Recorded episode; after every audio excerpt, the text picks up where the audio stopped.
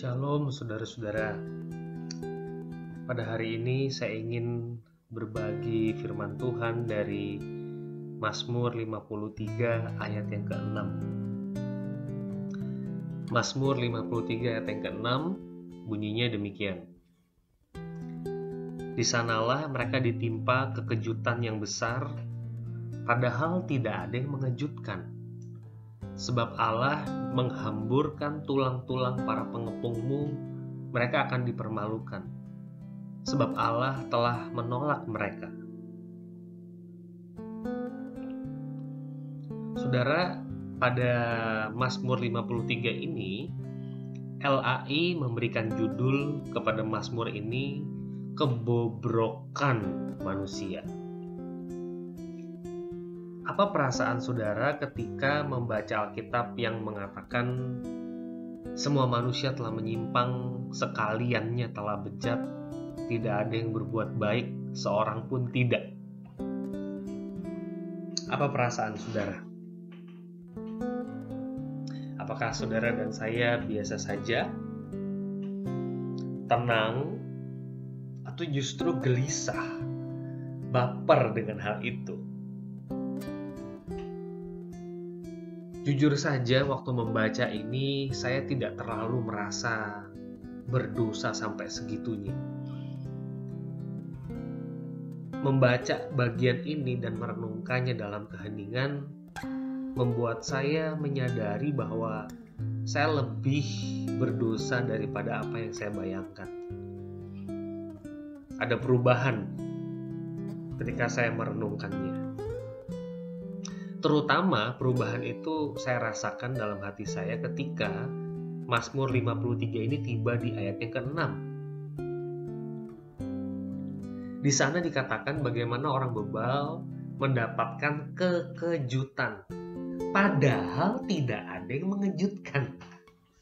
Kalimat ini sungguh mengejutkan buat saya. Saya ulangi sekali lagi, Bapak Ibu Saudara.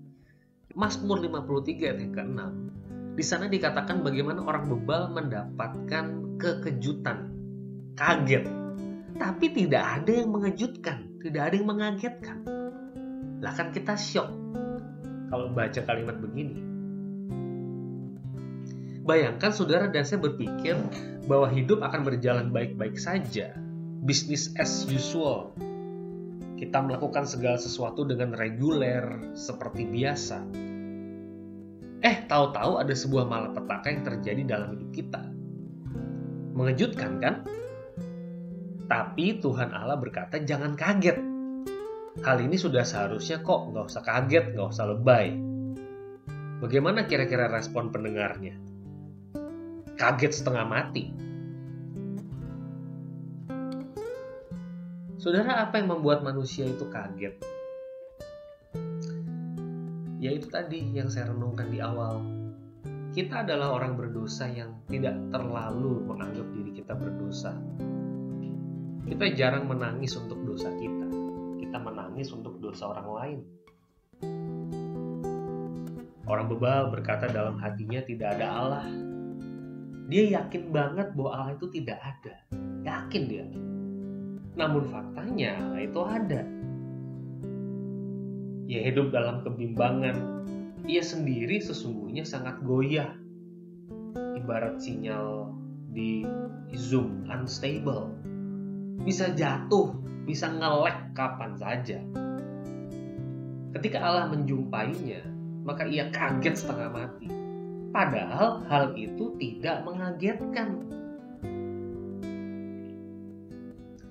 Jadi hal yang mengejutkan adalah kita lebih berdosa daripada yang kita bayangkan.